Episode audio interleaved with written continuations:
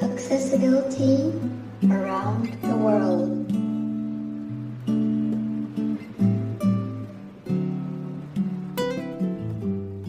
多様な当事者の活動の今を紹介するアクセサビリティアラウンドザワールド。今日もゲストをお迎えし、当事者の活動の今を伺います。どんなトークとなるでしょう。こんにちは、みそのです。こんにちは、佐藤です。にせんにじゅうねんじゅうがつ、だいさんかいめとなります。佐藤さん、台風じゅうよんごうの被害はありませんでしたか？はい、あのおかげさまで台風の方は大丈夫でした。そんなに影響はなかったですが、そのさんの方はいかがでしたか？台風のいっしゅうかんまえに東関東の方に接近するかもしれないというニュースを聞いて、えー、ちょうどその日に東京に出かける予定があったんですけど、もう一週間前のうちにキャンセルして、その日はほとんど家に引きこもっていたと思いますね。これは大変でしたね。まだまだ今、じゅうがつですけども、これから台風来るかもしれないので気をつけたいですね。それでは番組スタートです。手話に出会ったのは、はじめ大学院の時ですね、じゅうねんぐらい前。聞こえない方が大学院にいたことがきっかけでした。指文字から初め覚えてきまして、仕事を始めた時にたまたま手話を使うような環境にいたので、それで本格的に手話を使ってのコミュニケーションが上達してったっていうところが経緯としてあります。今日は手話とか伴奏の方で共通点が多い宮崎まりさんをゲストにお迎えしています。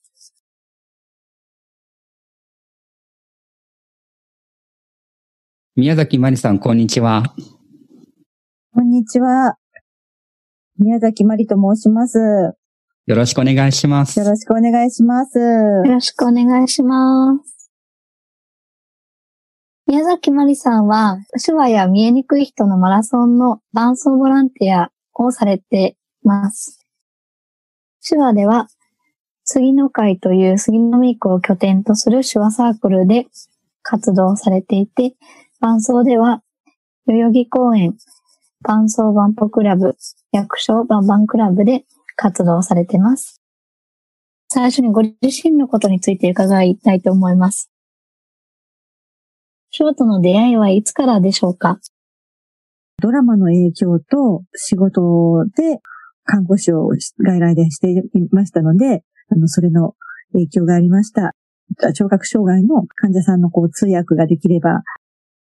安心していただけるのかな、というふうに思いました。それがきっかけです。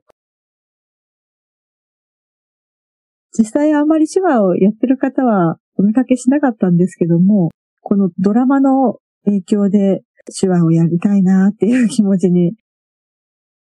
星の金貨っていう、あの、坂井のり子さんと大沢たかおさんの、竹野内豊さんの、あの、ラブストーリーと、愛していると言ってくれっていう豊川悦司さんと、えっ、ー、と、清高子さんのラブストーリーが最近再、再放送されてたんですけど、それがとてもとてもとても、そういうお互いの世界に関心を持ってね、障害を受け入れながら、なんかもうああいう恋愛、ができたら素敵だなと思って見てました。星の金貨というドラマは主人公がろう者だったんでしょうか？そうですね。主人公がろう者です。坂井のり子さんですね。はい。主人公になりきっちゃったんですね。そ、そこまでは。手話や伴奏といったことって、ちょっと興味を持ったぐらいではすぐにこう入りづらいかなってイメージがあるんですけども、こう障害のある人に抵抗とかなかったんでしょうか？耳鼻科の外来だとか眼科の外来にもいたにもかかわらず、本当にもう目の前の仕事をこなすだけという感じで、あまり患者さんとしっかりお話がねできていなかったのかなと。若い女性の方で聴覚障害者の方がいらっしゃって、私がどうしたんですかって本当にもうこう指を横に振るだけの手話、これだけですごく喜んでくれて、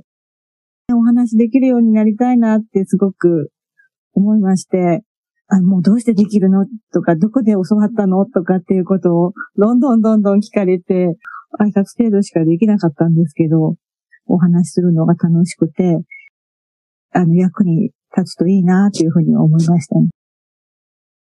宮森さん自身は障害は全くないですよね。自分自身はないと思います。看護師さん。もともとはそうなんです。看護師だったので、多分自然に受け入れられたかなっていうようなところはあります。すごい勉強して、本も今いっぱい並んでて、手話が本当にやり、あの、やり、上手になりたくて、狛江市の登録手話の研修会に入ったりとか、東京都手話通訳の養成講習会の地域手話通訳者クラスっていうのも行ったんですけども、そこで自分の職業と、ちょっとどっちを選ぼうかなと思って、通訳はちょっと断念はしたっていうところなんですけど、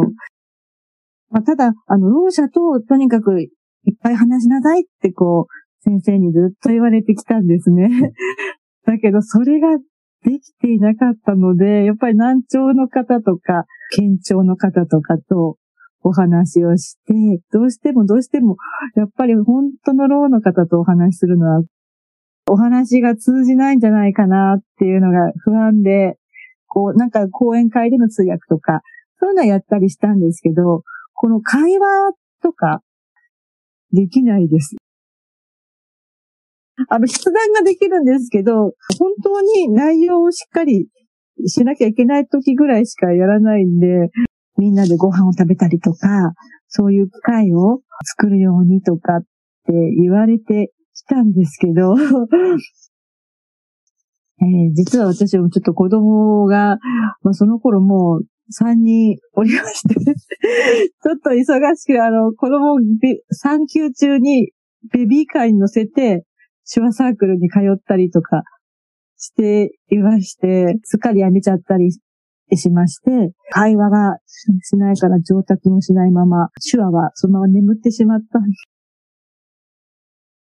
私が学生の頃、展示サークルに入ってたんですけども、隣の部室が手話サークルだったんですよ。展示サークルの友達もいたけれど、手話サークルにも入ってるような友達も何人もいて、下宿していたところが、大学の正門から歩いてに、さんぷんのところだったものですから、たまり場になってたんです。手話の友達も遊びに来てですね、あの、いろんな話を聞かせてもらったりしてたんですけど、そういう話の中で思っていたのは、手話は難しいっていう部分なんですよ。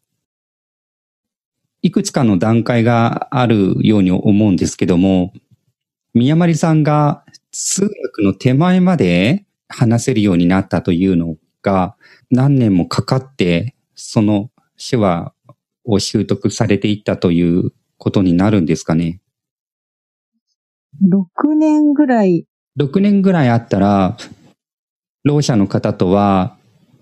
日常生活レベルの会話ができるようになりますかね。多分もっと少なくても、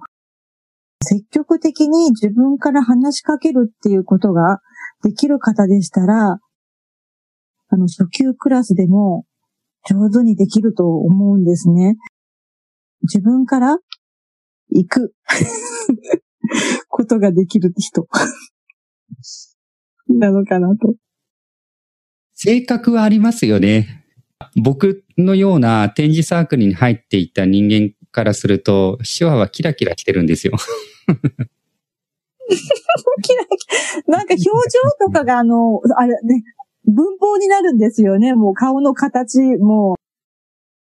展示は基本的に引きこもってポツポツやるのが好きな、一人が大好きな人が集まるんですけども、みんなでダンス、手話で人前で披露したいとかいうような人が集まるので、集まる人の性格も全く違うように思えるんですよね。だから僕から見たら大学の頃の手話サークルの女子大生がみんなキラキラしてて、あいいの可愛いなと思ってました。大学院の時の同期あ、一個下に聞こえない学生さんがいて、で、その子と話したいと思ったのがきっかけでした。雑談の中で指文字とか簡単な手話を教えてもらいながら、上達していった感じ。手話に興味を持つということは、ろうの人と会話をしたいというのか、コミュニケーションを取りたいっていう欲求というのかな、思いがあってこそ、手話につながっていくですかね。手話も展示もなんでしょうけれど、自分の言葉とか思いを伝えたいっていうことが根底にあって、相手に伝わる方法で表現するかということだと思うんですよね。聞こえない人には、手話という方法があったり、見えない人には展示という伝え方があったりということで、根本は同じことをやりたいということなんだなと思うんですよ。こう思いを伝えるという意味では。まあ、ただ何度も言うようですけど、展示はやっぱり暗いと思いますけどね。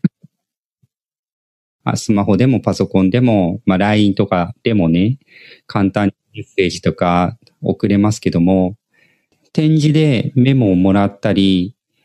えー、展示で手紙をもらえると、やはり嬉しいです。宮丸さんがおっしゃってた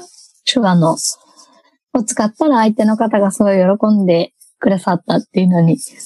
つながるとこがありますよね。本当に、あの、挨拶とか、ちょっとしたことでも嬉しいみたいですね。自分たちのこう世界に踏み込んでくれたっていう、なんか、あるんですかね。だいいっかいめの時に、ゲストで、盲ろう者の供養幸次郎さんという方に来ていただいたんですけども、供養さんとは、プライベートでもお話しする機会が時々ありまして、ある時、一緒に飲み会に行く機会があったんですよ。その時に指展示で会話をしていたんです。つくづくその時思ったのは、彼に情報が入るのは僕の手からだけなんですよね。周りで会話していたりとか、テーブルの上にお酒が置かれたり、おつまみが置かれたりっていうことも含めて、僕からの手から今誰々さんと誰々さんが話しているよとか、目の前にビールが置かれたよとか、おかわりしますかとか。盲ろう者の場合はコミュニケーション方法である指展示、その指展示という情報だけで全ての周囲の情報をキャッチしているという、人と人とのコミュニケーションの一番その大事な部分っていうのを感じます。手を触れたりとか、そういうのってすごく懐かしい感じがして、親がこう手を、ね、触れてくれたとかそういうなんか温かい感じがするし、視覚障害の方とかでは、あの、すごく丁寧に話してくださるので、まあ、学生時代のね、なんか一緒にトイレに行くとかそういう感覚みたいで、大人同士で一緒にトイレに見える人同士で行かないから、親近感があって、なんか、だから心も童心に戻れる、なんかすごく嬉しい気持ちがなります。展示も、手話も相手に伝わったとき、なんかこう反応を見るのが私が好きですね。まあ、伝わるまで私のレベルに合わせてやってくれたりする方がやっぱりいらっしゃるとすごいあの嬉しいですね。そういえば仕事上でつながりのあるろう者がいるんですけども、超高速手話で話をしているんです。本人は手話だけで言葉はほとんど、まあ、話さない、話せない。前に手話通訳者がいて、その人が、まあ、マイクを持って話すんですけども、普段人が話すスピードの速さよりもっと速く、ブワッと通訳の人が言葉を話すんですよね。その人の手話を見ながら。長年の付き合いのある多分本人と通訳者の関係だと思うので、あうんの呼吸で伝わっているのかなと思うんですけども、それにしてもすごい勢いの口調で話すんですよ。そうですね。皆さんやっぱり誰もう喋りたいっていう気持ちが強いですよね。私は見えないのでわからない部分もあるんですが、手話はそれほどこう目まぐるしく手がパッパ動いてるんですか？目まぐるしいと思います。体をね、動かして、そこらのものをこぼしちゃうだとかいうぐらいで、もう体全体でこう伝えてる。伴奏するきっかけも教えていただけませんか？小学校のやっぱり高学年ぐらいからマラソンに興味があって走ることが好きだったというか、陸上部に入りたかったんですけど中学の時はなかったものでそこには入らず、あの就職したりした後も自分でロードレースになども出たりしてたんですけども、はい、一番最後に富士スピードウェイのハーフマラソンに出て、もうしばらくマラソンはやらなかったですね。子供はその時、うーんと、まあ、さんにんいたんですけど、一回封印をしたんですね。私もマラソンはね、あ、そんなことやってたら、もうダメになっちゃう。もう全部 T シャツとか全部捨てて、あの、もうマラソンは思い出さないと思ったんですね。遊びで杉並区のロードレースに出てみようかなと思って、またマラソンをなんかぼちぼち始めるような感じになってしまって。まあ、ジムにもその後入って、まあ、その時はダンス目的で入ったので、ポレットミルがジムにありますね。ちょっと乗ってみたら、やっぱりやろうかなってなって、また、で、また、あの、やりたくなって、で、マラソンクラブに入るようになったんですけど、本格的にま、今度は練習をするような感じになって、初めてのフルマラソン大会に出まして、さんじかんごじゅうきゅうふんってギリギリなんですけど、まあ、伴奏っていう存在を知ったんですけど、子育ても忙しいし、仕事も忙しいし、走る時間もない。もうやめようと思って。でもまあ、いつかフルマラソンも出たいし、いつか伴奏もしたいなって、まあ、あれまさかもしかして伴奏ができる日が来ちゃったのかなって自分で思ったんですね。このなんかよじ、よじかん切りっていうのが、ちょっとある指標になるらしくて、伴奏がやれるんじゃないかなと思ってすぐにあのホームページで調べて入会することになったんです。視覚障害者の方ともちょっと病院でもあんまり白状ついてる方に知り合えなくていっぱいいらっしゃったなと思ってちょっと嬉しかったです。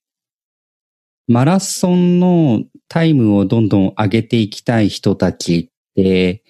伴奏する余裕がない人が多いんですけども、仕事から障害の方と関わることに抵抗が全くそのなかったんで、みんなも同じかなってちょっと思ってたんですけど、まあね、自分のことに精一杯っていう方もいるけども、その関わるのが躊躇してるっていうような。伴走者の方はさんじゅっぷんとかにじゅっぷんとか早くないといけないっていうようなことをバンバンのホームページでも見てましたし、あの、ちょっとお話も聞いてたので、それだけ差をつけたい方と伴走する、するような形なのかなと思っていたんですけれども、早い人の依頼とかがたまたまあったんですね。それでも、あの、自分は走れないなと思ったんですけども、やっぱりその人の走りたい走り方を、あの、お付き合いするっていうのでいいんだなと思って、楽しく、うん、走りたいから、B 組さんの方の楽しむんだなと思って、早い人の伴走をすることに、なんかそういうことをさせていただくことで、自分がどんどんどんどんベストタイムが上がりまして、前もあの、富士スピードウェイで一番最後にハーフマラソンしたのがいちじかんごじゅうよんぷんだったんですけど、伴走でハーフマラソンしたらいちじかんよんじゅうさんぷんで、それがベストで、だから、まあ相手の方がもう伸ばしてくださってたんですよね。ウィンウィンっていうか、自分もすごく刺激を受けて感じました。伴走で一緒に走ってて思うのは、一人だとくじけやすいんですけども、一緒に走ってると、まだ頑張ろうかなと思える。まあ、例えば僕が見えていて、一人で走っていたら、このタイム出てなかったんじゃないかなと思える部分があるんですよね。あの、フルマラソンで一番きついのはさんじゅっキロ過ぎてからなんですよ。頭の中はもう一生フルマラソンは走りたくないとか思ってるんだけれども、横で一生懸命自分のサポートをしながら走ってくれてる人がいるということと、時々声かけしてくれてくれるという、こんなに一緒に走ってくれてるのにゴールしなきゃいけないと思うんですよね。そこでどうにかこうにか頑張ってゴールしたときに、自己ベストが更新できたときは自分でも感動しますね。まあ一種の人生を一緒に歩んでるかのような感覚になりますよね。伴走者ってやってもらってる、やってあげてるの関係ではなくって、ウィンウィンの関係なんですよね。励まされますね。あの、こう気を使ってもらったりして、あの、水は取りますかとか、あの、こう言ってもらったり、トイレは大丈夫ですかってこう言ってもらったり。ね、私がそういうの気をつけなくちゃいけないのかなっていう思ってたんですけど、同じ人間なので、あの、すごい思いやってもらったりすると、いや、心が広いなっていうか、こんな自分のね、この大会で私がトイレに行ったら、タイムがね、やっぱり遅くなっちゃうのに、そういうこと以上に、なんかこう、伴走者をとか大事にしてくれるっていうところはすごいなっていうか、ビブさん、ね、すごいなと思ってます。B 組はブラインドランナーの B ですね。伴走者のことをガイドランナーなので G 組と呼ぶんですよ。バンパンクラブという、まあ、マラソンクラブの中でのブラインドランナーとガイドランナーの言い方。弱視の人もたくさんいらっしゃいますね。モロちゃんはデフブラインドなので ディービー ですね。伴走でレースも出場されたこともあるんですか？霞ヶ浦マラソンっていう去年のしがつに国際老人マラソン大会というフルマラソンがありまして、初フルマラソンの伴走させていただいてですね。だから私は自分のマラソン歴よりも伴走のマラソン大会の方があの、うん、の数が多いぐらいじゃないかなと思います。佐藤さんもいかがですか、マラソンの方。あの、歩くことから始めます。これまで活動していて良かったと思ったことを教えてください。やっぱり伴走をきっかけにして、視覚障害者の方と方や、知的障害の方の伴走もさせてもらったんですね。そちらのバンバンピクニックミュージックっていうのは月いっかいあって、そちらで、あの、皆さん楽器を、まあ、バンドする方もいるんですけど、バ, バ, ン, バンドというか、楽器の演奏をされるあの方がいて、で、あと皆さんと一緒に楽器の演奏なんかすることもあるんですけど、うん、ダンスをしたりとか、あのまあ、見えない方にも、ちょっとこうステップを教えてほしいって言ってもらって、うん、そういうのをして一緒に楽しんだりとか、そうですね、目標ですよね。まあそれぞれの目標に向かって、ね、やっぱり一緒に高め合っていけるところが良かったなと思います。うん、やっぱり視覚障害者の方の、まあ、心遣いとかね、そういうことも、あの、とてもあの大切にしていただいたりして、で、私の得意なところとかを伸ばしてくれたり、ボランティアって言いながら、こちらの方がお世話になっていることもたくさんあって、伴走して、ゴールして、感動して、涙したことありますか？そういう気持ちではあったと思います。本当に一緒だったからゴールできたっていうか、ちょっとやっぱり自分の方が体力がある方と伴走したときは、一緒に練習のときに、歌ったじゃあ、歌を歌おうじゃないかって言って、まあそんなこともね、一人で走ってるんだったら歌なんか恥ずかしくて歌ってないんですけど、泳げたいあきくんの歌が、とてもあの、こう、テンポがね、あの、良くて、マラソンのテンポにね、で、それを、私も、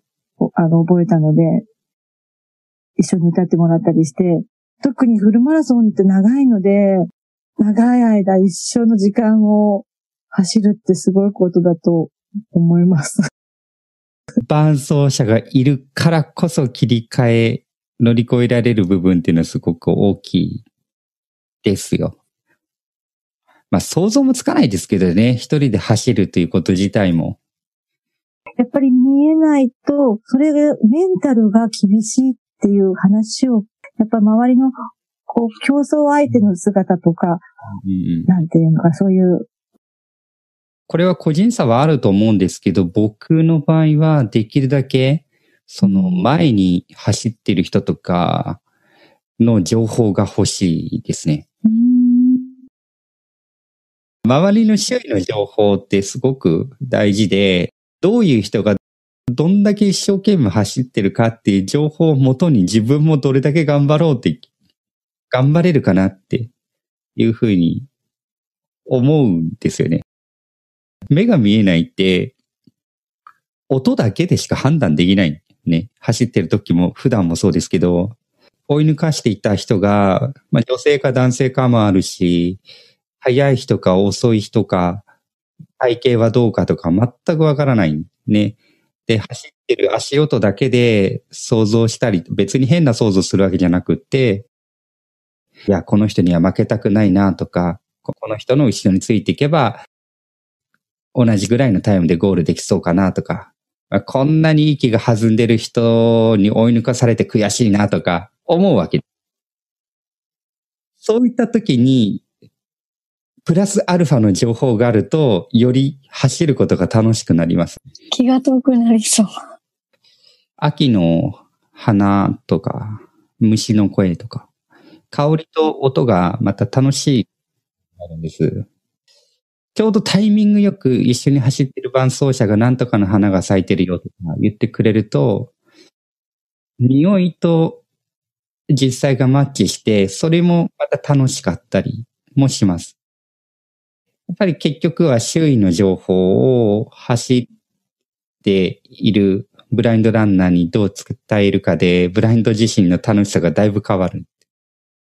で、またこれがフルになればなるほど、距離が長くなればなるほど、そういった情報が大事。手話の活動していて、今まで良かったなと思ったことを教えてください。今、バンバンに入って、その盲ろうの方が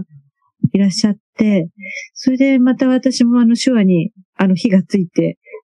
サークル入り始めたので、顔とか触ってもらっていいのか、あれもやり方よくわからないですけど。まあ、多分動きだけですよね。あの、手を重ねて。あ、動きだけでいいですかね。手の動きがわかる。うん、手の動きで手話を読み取る。うん、手話を前にやってて、それで、一回まあね、あの、子育てでお休みしたんですけど、やれるきっかけが、その、ね、盲ろう者っていう方がいらっしゃったことを初めて知って、きっかけがあったので、お話がしたいなと、はい、思えたのが良かったです。手話の方で失敗したなとか、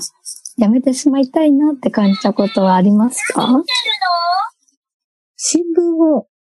まあ、隅から隅まで読みなさいとか、いろいろまあ難しい課題もあったので、結局、まあ途中でやめちゃったんですけど、通訳やるってなると、幅広いね、知識が必要なんだなと思って、医訳みたいのもしなくちゃなんない手話通訳って、だから自分が言ってる、言われてることを伝えるだけじゃなくて、言われてることはどういうことかっていうのを表現して伝えるのに。伴奏の方ではいかがですか？こう失敗したなとか。盲ろうの方は、すごく、あの、敏感だったので、すごい怒られたんですね。うーん、ちょっとそれで凹みました。まあな、まあ、内容としては、下りなかった。下りはとにかく言ってほしいっていうことはよく、あの、言われるので、まあ、ここから下るとか、まあ、登るのはここから登るとか、いつまで登り坂っていうので、右と左間違えても、それを、まあ、宮丸さんが右って言ったら、左でも右なんですよとか言われたり、なんかすごく甘やかされて、待ち合わせ難しいですよね、あの、難しいっていうか、ホームで待ち合わせとか、やっぱり視覚障害者の方、多いと思うんですけど、もう絶対ね、B組さんは絶対動かないから、絶対それ焦って、まあ、乗ったりとか、絶対出しちゃダメだよって言われて、ちゃんと探してくださいって言われました。その待ち合わせ場所では不向きですね。私もそう思うんですよね。何号車で降りるまで、何号車の何番ドアまで分かってないと、すれ違うことがあるんです。ホームの対してどこにいるのかっていうのも分かんないことがあるので、真ん中にいるのか、電車の、なんていうんでしょう。最後尾の方にいるのか、それがホームに対してどこなのかっていうのが。もちろん場所によるんですけど、ホームは基本的には危険ですよ。まあ、空いてる駅ならいいですけども、人混みだったりすると押し出されちゃう危険もあるので、安全を考えても、やっぱ改札まで来てもらった方がいいかなという。まあ、駅に誘導してもらうなどしてですね。ブラインドの人を転ばせてしまったことはないですね。歩いた時に縁石ですか？あれに足を引っ掛けてしまって、転ばせてしまったことありました。なんかこう、ほっとしちゃって、公園の椅子に座る時も、円柱状になってる椅子があるんですけど、ね、それに、まあ、座ったんですね。椅子の説明をしなかったんですね、私は。ど、どんな椅子かとか、あの、ここが椅子座るところとかに。そしたら椅子と椅子の間に腰掛けて、ちょっと尻餅をつかせちゃったっていうのがあって、大失敗。椅子を触らせてあげるといいですね。座るときにね。丸い椅子だよって言って、ここねって触らせてあげて、あとは自分で座ってもらうとか。あとは背もたれがある椅子は背もたれを触らせてあげるというルールもありますけどね。今の活動や今後新たに取り組んでみたい活動はありますか？そのろう者とのコミュニケーションを積極的にとって、あの、手話が上達したいっていうことで、で、あと、盲ろう者の方ともコミュニケーションを取れるように、あの、職手話で、まあ、できることでいいので、まあ、安全にね、安心していただけるようなその伴奏も、できるようになりたいなというふうに思ってます。先ほど、ね、少し展示のお話もしたんですけど、狛江市のあの絵本の転訳の会ってとこに最近参加してあの展示の勉強しているので、なんか視覚障害のあるお子さんとかご両親なんかにとってもその絵本を通して活動とかもしたいなっていうふうに思ってます。視覚障害者のホーム転落によるね、その悲しい事故が、なんか後を絶たないので、えっと、最近そのホーム転落をなくす会っていう会の、あの、活動の協力をなんかさせていただいてるんですけども、駅のホームとかでは一般の方から視覚障害者の方にあの声かけをすることによってそのあの転落事故を防げるようになるっていうそういうのも願っていますあのそういうそういう活動声かけのなんかこう啓発活動のポスターを駅や病院とか保育園や学校とか地域にちょっと配らせていただいたので、なんかこう配布になんか協力してくださる方がいらっしゃったらなんかぜひご連絡をいただきたいなっていうふうにも思ってます。ぜひ障害者を見かけたらどんどん声かけてほしいですよね。視覚障害者、まあ、基本的には目が見えないので、自分から声をかけたり尋ねることがほぼできないんですよね。そういった時に声をかけていただいて挨拶をしていただくのもそうなんですけども、ホーム歩いていたら、えー、何かお手伝いしましょうかっていう声かけがあると嬉しいし、街中で信号で渡ったらいいのかどうか迷ってるようだったら一緒に渡りましょうかって声かけをしていただくだけでもね、だいぶ助かります。ただ、赤ですよとか、青ですよって言っていただくのでなく、一緒に渡りましょうかって言っていただくのが、一番ありがたいですね。これから、伴奏をやってみたい人や、手話をやってみたい人に、それぞれどんな風に呼びかけたいですか？まずは伴奏をこれからやってみようかなとか、やってみたいけど不安があるなという人がいたら、どのようにお誘いしましょうか？やっぱりやってみたいっていう気持ちがある方でしたら、うん、まあ、伴奏クラブのね、まあ、雰囲気っていうのもとってもいいところなので、特徴ですかね、こう、それぞれのこう立場を大切にして、あの参加してみて、見てはどうですかっていうふうにお伝えしたいと思います。伴奏をやってみたい方は、とりあえず、バンバンクラブで検索してもらえばいいですよ。またはね、地元で伴奏している人、こういうペアになって走ってる人を見かけたら、声かけて、どういうふうにしたら伴奏できるようになりますかって聞いてみてもいいかもしれませんね。手話のやりたい場合は、基本的に地元の？そうですね。地元の手話サークルの方に入られると、初級、中級、上級と、コースがあると思うんですけど、杉並区では、あの、経歴を話すと上級のコースね、最初から入れていただいたので、やってはいるんですけども、でもまだちょっとついていけていない状況なので、わかりやすいかと思います。順番に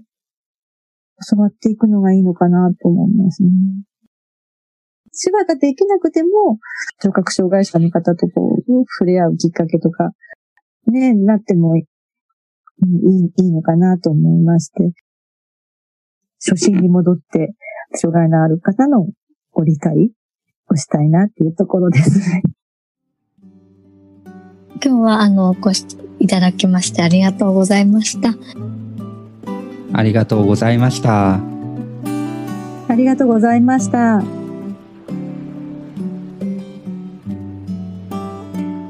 ご視聴ありがとうございました。番組のご感想は マジック アットマーク エヌブイサポート ドット オーアールジー マジック アットマーク エヌブイエスユーピーピーオーアールティー ドット オーアールジー までお願いします。お便りお待ちしてます。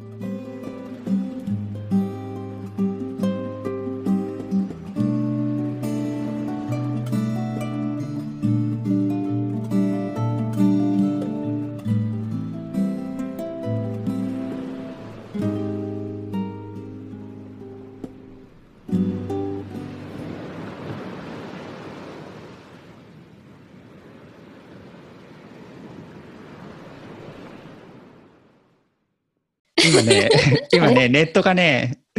ネットがね、佐藤さんをロボットにさせてしまった。もう一度いきますね。わかりました。なんか回線かしら。あ、いや、うん、よくあることです。大丈夫です。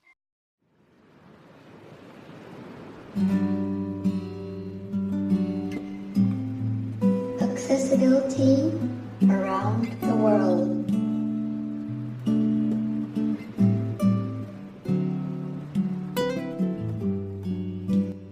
多様な当事者の活動の今を紹介するアクセサビリティアラウンドザワールド。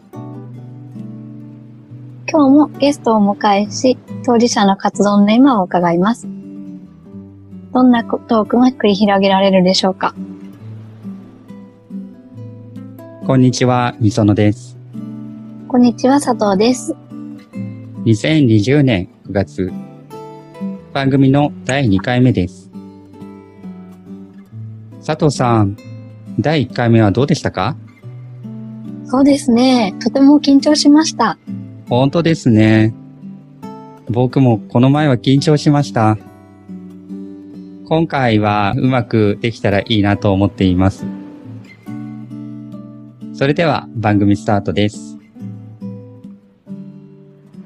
小さい頃からちょくちょく占いの本を読むことがあって、点字という文字で読んだりとか、テレビ、ラジオから聞いていたりしたんです。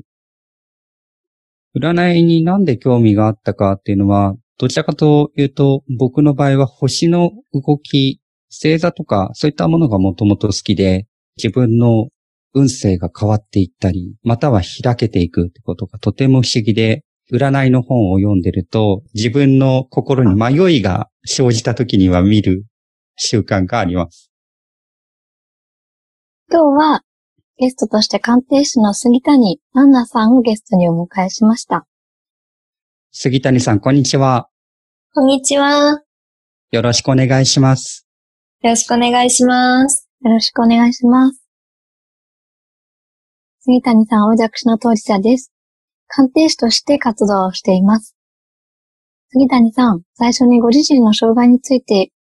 お伺いしてもよろしいでしょうか？右目が全く見えない視力ゼロです。左目が視力で言うと れいてんれいなな ぐらいで、視野が中心暗点といって、左目の左側、内側半分ぐらいが見えてないっていう状態です。普段は、お仕事なのでは音声を使って文字を認識していて、弱視で普通の文字も読むことができるので、お買い物などは目でと物を探したりすることができるくらいの視力です。スーパーで食料を探すときなんかは、普段買うものは基本的に場所が分かっているので、ポンポンポンと取っていけるんですが、鶏肉なのか豚肉なのか牛肉なのかっていうのが見分けられなかったりするので、うん、そういう部分はスーパーの店員さんに探していただいたり、普段は買わないような調味料なども、店員さんにお願いして探していただいたりしています。何らかの形で店員さんに頼ったり、近くにいる人に尋ねて教えてもらうことが多いということなんですかね。そうですね。皆さん助けてくださってありがたいことです。白杖は普段から持って歩いてるんですか？白杖は使ってないです。ああ、そうなんですか。ルーペや拡大鏡は使ってますか？最近 iPhone に便利なアプリもあるので、そういったものを使って紙の資料が拡大しています。会社の ピーシー に ピーシー トーカーと拡大のアプリを入れていただいているのが一つと、文字を読むことはできるんですが、書くことがとても苦手なので、基本的に書く必要がある書類は同僚に代筆をお願いしています。捺印したりするときにどうしてもハンコの掛けやを曲がっててしまったり、滲みなどに気づかなかったりするので、チェックしていただいたり、お願いしてしまったりするようにしています。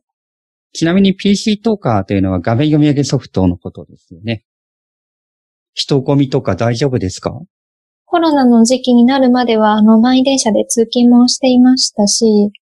お洋服買いにセールに出かけたりもしているので、結構慣れてるかなって思います。あと、私は今、統計学の勉強をしていて、その習った統計学を皆さんにあの鑑定として提供している活動をしています。普段はココナラというウェブサイトのアプリなどで鑑定をしていまして、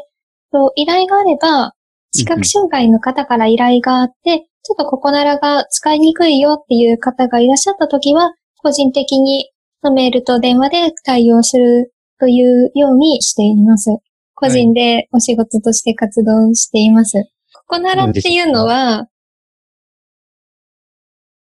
個人の特技を売り買いする、えっと、まあ、フリーマーケットみたいな感じの、ええ、アプリというかウェブサイトのサービスがあって、そちらに登録させていただいて、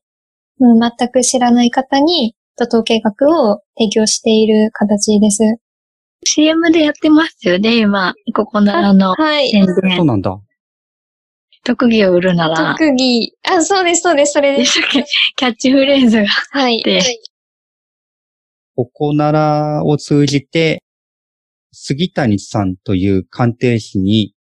依頼ができるようになってるんですか？そうです。ココナラだと、五房星術という占星術をメインに鑑定してまして、まあ、人間関係だったり、恋愛だったり、仕事運だったり、今年の運勢っていう風な運勢の周期など、総合的に見れるものなので、何か気になっていることでしたり、お友達のことがもっと知りたいなだったり、自分だったり相手の生年月日が分かれば、お電話でお話を聞きに来ていただくような形になります。依頼するときには、自分の生年月日をお伝えすればいいんでしょうか？はい、生年月日をお伺いしてます。この人と本当に結婚してもいいんですか？みたいな感じで聞かれたときに、うん、その方とどうなりたいんですかね？みたいなことはお伺いしますね。お友達のように付き合っていきたいのか、ロマンティックに暮らしていきたいのかで、どうなりたいかによっていいと思いますよって言えることもできますし、やめた方がいいですよってことも今なるので、私からもお伝えするんですけど、どうなりたいですかなんてことはしっかりお伺いしますね。霊視とか霊感みたいなことは私は今できないので、誰かに呪いをかけてくださいみたいなのはお断りしています。誰かの寿命を判断したり、病気を判断したりすることもできないです。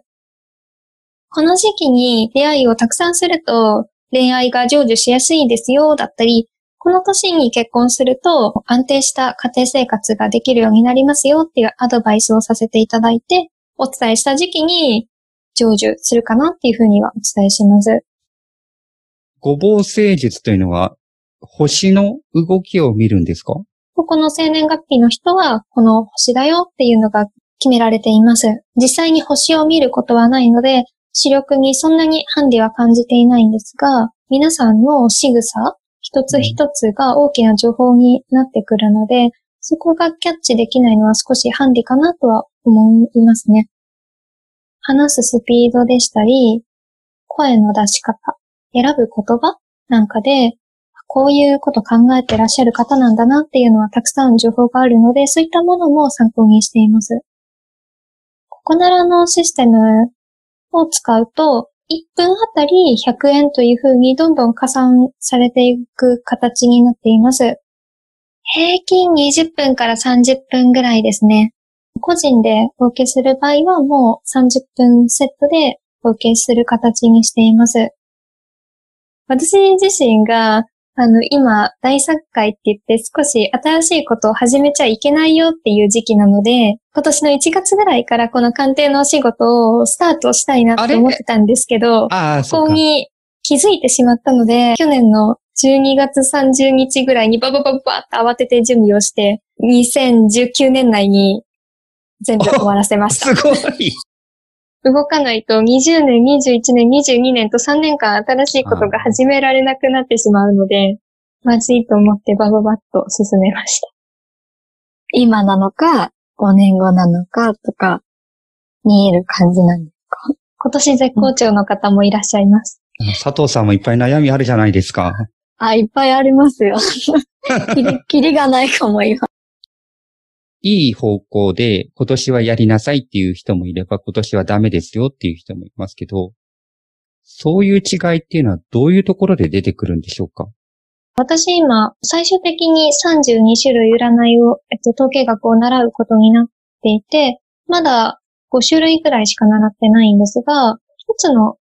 時計学で見ると、あなたのラッキーカラーは赤ですよって出てきて、もう一つの時計学で見ると、あなたは赤はお休みするときに持ちなさいよって書いてあって、お休みするときに持ちなさいっていう方には、ちょっとお出かけしたりとか、ここぞっていう、こう勝負の時には持たない方がいいっていう色っていう意味なんですね。でも、もう一個の方では、いい色が赤じゃないかって思って、これどういう風に捉えるんですかって先生に聞いたら、いいって書いてる方は、勝負とかそういうのがいいって言ってるわけじゃなくて、お守りになってくれるからいいっていう意味なんじゃないのっておっしゃって、あー、だからかって私は納得して、この二つの占い、えっと、時計学を合わせて、この A っていう方はいいって言ってるけど、お守りとしても次はいいっていう意味なんだなって思ったので、そういう風にお伝えするようにしているんですが、一個しか統計学を習ってなかったら、赤はいい色、赤はダメな色っていう風にしか見れなかったので、いくつかこう技を持ってると、どの占いを頼りにして、どういう基準で説明してくださる鑑定士さんだと心強いですよね。うん、鑑定士の方だから、普段からこう、水晶玉とか持ってるイメージあるんですけど。そのうち手に入れると思います。やっぱり。先輩方であの、水晶玉が見れる方がいらっしゃって、持ってる方もいます。道端で困ってる人がいたら、貧しいあなた様、占って死んぜようみたいなことやってくれるんですか？うーん、まあ、そんな感じなのかな。懐から水晶玉がポーンって出てきて。ああ、あの水晶玉結構大きいんですよ。そうなんですか？持ったことないんで重さどのぐらいかわかんないんですけど、ものによると思うんですけど、こう自分の顔より一回り二回り小さいぐらい、懐に忍ばせるっていうよりは腕で持つような大きい感じなんですよね。映って見えるっていうことですよね。映って見えるらしいんですよ。弱視でどのぐらい見えるんだろうなっていうすごいワクワクポイントなんですよね。水晶玉は持ってないんですけど、宝石とかパワーストーンって言うんですかね。鉱物の力は借りたりするので、ちっちゃいものなんですけど、ちょっとちょっと増えてきちゃいました。鑑定士を志そうと思ったのはどういうきっかけですか？もともときっかけは正直なくて、占いとか統計学自体は小学生の頃から結構好きで、学校の図書館でこう占いの本を借りたり、はい、お友達とくじみたいなのを作って、占いごっこみたいなのはするぐらい、魔法みたいな感じで楽しいな、素敵だな、キラキラしてるなと思って憧れみたいなものはずーっと持っていて、でもまあ中学、高校と全然興味なくなって、たまたまお友達が、占いではないんですけど、人間関係の講座みたいなのを勉強していて、それってちょっと面白そうだなと思って、講座に行ってみたところ、別のコースでこう統計学とか占いとか学べるよっていう話を聞いたんですね。まあ、うさんくさいなーってちょっと思ったんですけど、話を聞いていくと、アラブとかユダヤとかの石油王とか、すごくお金持ちの人のうちには、こう、それこそ水晶玉とかですね、占いのための部屋があって、鑑定をして、そのバイオリズムに合った動きをしているんだよとか、自分たちの財産は統計学のおかげで得られたものなんだよとか、そういう本格的な話を聞いていって面白そうだなって思って、自分自身の人生も変えていけるんじゃないかなって思ったし、自分の周りの友達とかの人生も何かお手伝いができるんじゃないかなと思って勉強してみたいなと思ったのがきっかけですね。声がいいですねっていろんな方に言ってもらうことが多くて、自分でこう聞いた声と録音した声がやっぱり違和感があって、そうかなっていうふうに思ってたんですけど、統計学を調べていくと、発信することが得意だよだったり、アナウンサーみたいなお仕事、適職がアナウンサーだよって出たり、声を使って発信することが意外と向いてるんじゃないかなっていうことがどんどん分かってきたんですね。統計学で見ていったら、私みたいにこう自分がそんなに得意でもないけどなと思ってることが他の人に対しても、いや、あなたそこ謙遜してるけどそこめっちゃあなたの宝物だよみたいなことを見つけてあげられるんじゃないかなって思って、魅力だなって思います。音楽は得意ですか？小学校の頃にピアノをやっていて、高校の時少しだけフルートを吹いてました。年に一回発表会があって、来年はできればいいんですが、今年は中止になってしまったんです。アンサンブルでじゅうにんぐらいでやってます。うん、いいですね。初心者ばっかりなのでみんなでこう、わきあいあい楽しくやってます。歌う方は？音痴ですね、とっても。自分の人生って、占ってもわからないことがたくさんあると思うんですよ。最終的に決めるのは自分自身ですからね。そこの軸が崩れない、こ折れないようにしないといけないなとは思っています。最終的には決めるのは自分だなって思います。決めた道でまた時計学とか使っていけばいいと思うんで。昔は他の国と戦争する場合でも、星の動きで決めた時代があったと聞きますけども、占うことって、いつもこう人類、人間の生活の中で、案外近いところにいつも存在していると思うんですよね。基本的に人間って不安を抱えていると思うんですよ。何かに頼ると思うんですけども、その一つが占いなのかな、鑑定なのかなと思うんですけども、国を変えてしまう大きなこと、だったりすると怖いなと思うんですけど。私たちが考えているのは、まあ、人生に起きること。そりゃ辛いですけど、戦争が起きるだったり、貯金がなくなるとか、リストラされてしまうとか、うん、そういうのはすべて悲しいことだなとは思うんですけど、うん、でも大前提として自分たちの身に起きることに、間違っているとか罰をつけることはないんじゃないかなっていう考え方をしていて、良くない出来事が起きたからこそ、こう自分たちを修正していこうっていうふうにすると思うんですね。統計学に従ったから、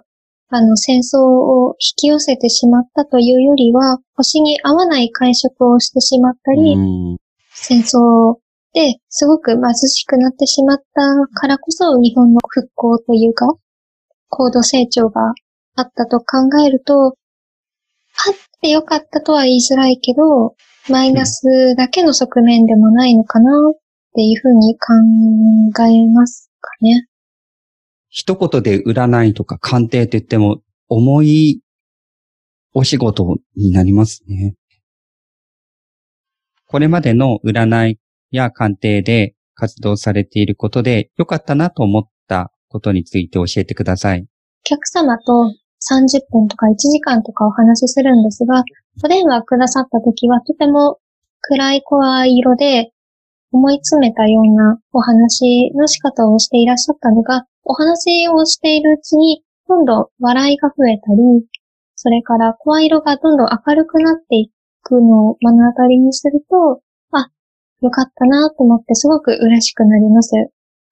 反対に失敗したという思ったことはありますか？依頼者さんがこう元気になってくださっても、もっと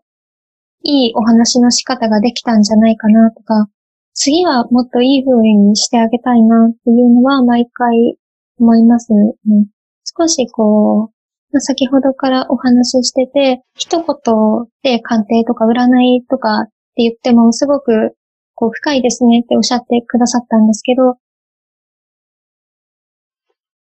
ニュアンスがうまく伝わったかなって不安になることが時々あります。それって言葉の使い方の問題なんでしょうかね。私のふわっとした言葉でなんかこう誤解が生じてないかなとか気になること。ある視覚障害の女性と話していたら、僕の声の調子についてコメントされたことがあって、はい、みそのさんは教えてもらってる時間の間はとてもわかりやすくて優しい口調なんですけど、最後、次回の予定を決めるときになると突然口調が冷たくなります。と言われました。すごい感性ですね。視覚障害者って声の調子で敏感に察知しますね。現在の活動や今後新たに取り組んでみたいことについて伺いたいです。統計学の学びさんじゅうにしゅるい、まだまだ先が長いので、これからどんどんたくさん学んでいきたいというのが一つあります。それから、まだまだ日本の社会だと、子供のお遊びみたいに思われているので、もっとたくさんの方に統計学を知っていただいて、みんなが当たり前のように統計学を使っていって、人間関係の悩みだったり、いろんな悩みがあると思うんですけど、そういった悩みがどんどん減っていく世の中になっていってほしいなっていうのが、すごく大きな目標なんですけど、あります。で、そのために、まあ、私自身は日々一件一件あの依頼を受けていって、どんどん統計学を広めていきたいですし、一緒に勉強してみたいなっていう方もどんどん増えていったらいいなって思っています。学んでいく仲間っていうのは今何人かいらっしゃるんですか？お友達が一人の私がやってるのを見て、一緒にやってみようかなって言って勉強してる仲間がいて、一緒に授業を受けてる仲間というか受講生が今どのぐらいいるんだろう。さんびゃくにんとか、多い授業だとよんひゃくにんぐらいとかで、ズームに集まって先生の講義を受けてます。ズームでの勉強会なんですけども、はい。全盲の人でも参加できますでしょうか？かな？参加できると思います。画面にいろんな教材が表示されて読まないとついていけないとか、大丈夫でしょうか？動画を見ることがあって、一応説明もあるんですけど、やっぱ映像のイメージなんかは、多分私自身も他の受講生よりは理解できてないのかなっていう部分はないわけでは正直ないです。授業は録音して OK なので、そういうの何回も聞き直したりとか、資料は、えっと、私自身は、あのー、目で見れるので、なんとかなっているんですが、私、この間の授業は、全盲のお友達と受けたので、授業が終わった後に一緒に復習したりしました。最後になんですけど、鑑定士になりたい方へのメッセージをお願いできますか？統計学の鑑定は、一人一人の、とまあ、得意なことだったり、素敵な部分をたくさん見つけられるお仕事だと私は思っています。自分自身のいいところだったり、自分自身のこういいところも見つけていけるので、とても素敵な、えっと、お仕事ですし、毎日が、えっと、見えているものが今までよりもいろんなものがキラキラして見えるようになっていって、コロナになってお家にいるだけなんですけど、統計学のおかげですごくこう外に出ていた時よりも刺激が多い毎日を過ごしています。なので、統計学を日常に取り入れるってすごく素敵だし楽しいので、ぜひ一緒に勉強していきたいなと思います。お待ちしてます。本日はお越しいただきましてありがとうございました。ありがとうございました。ありがとうございました。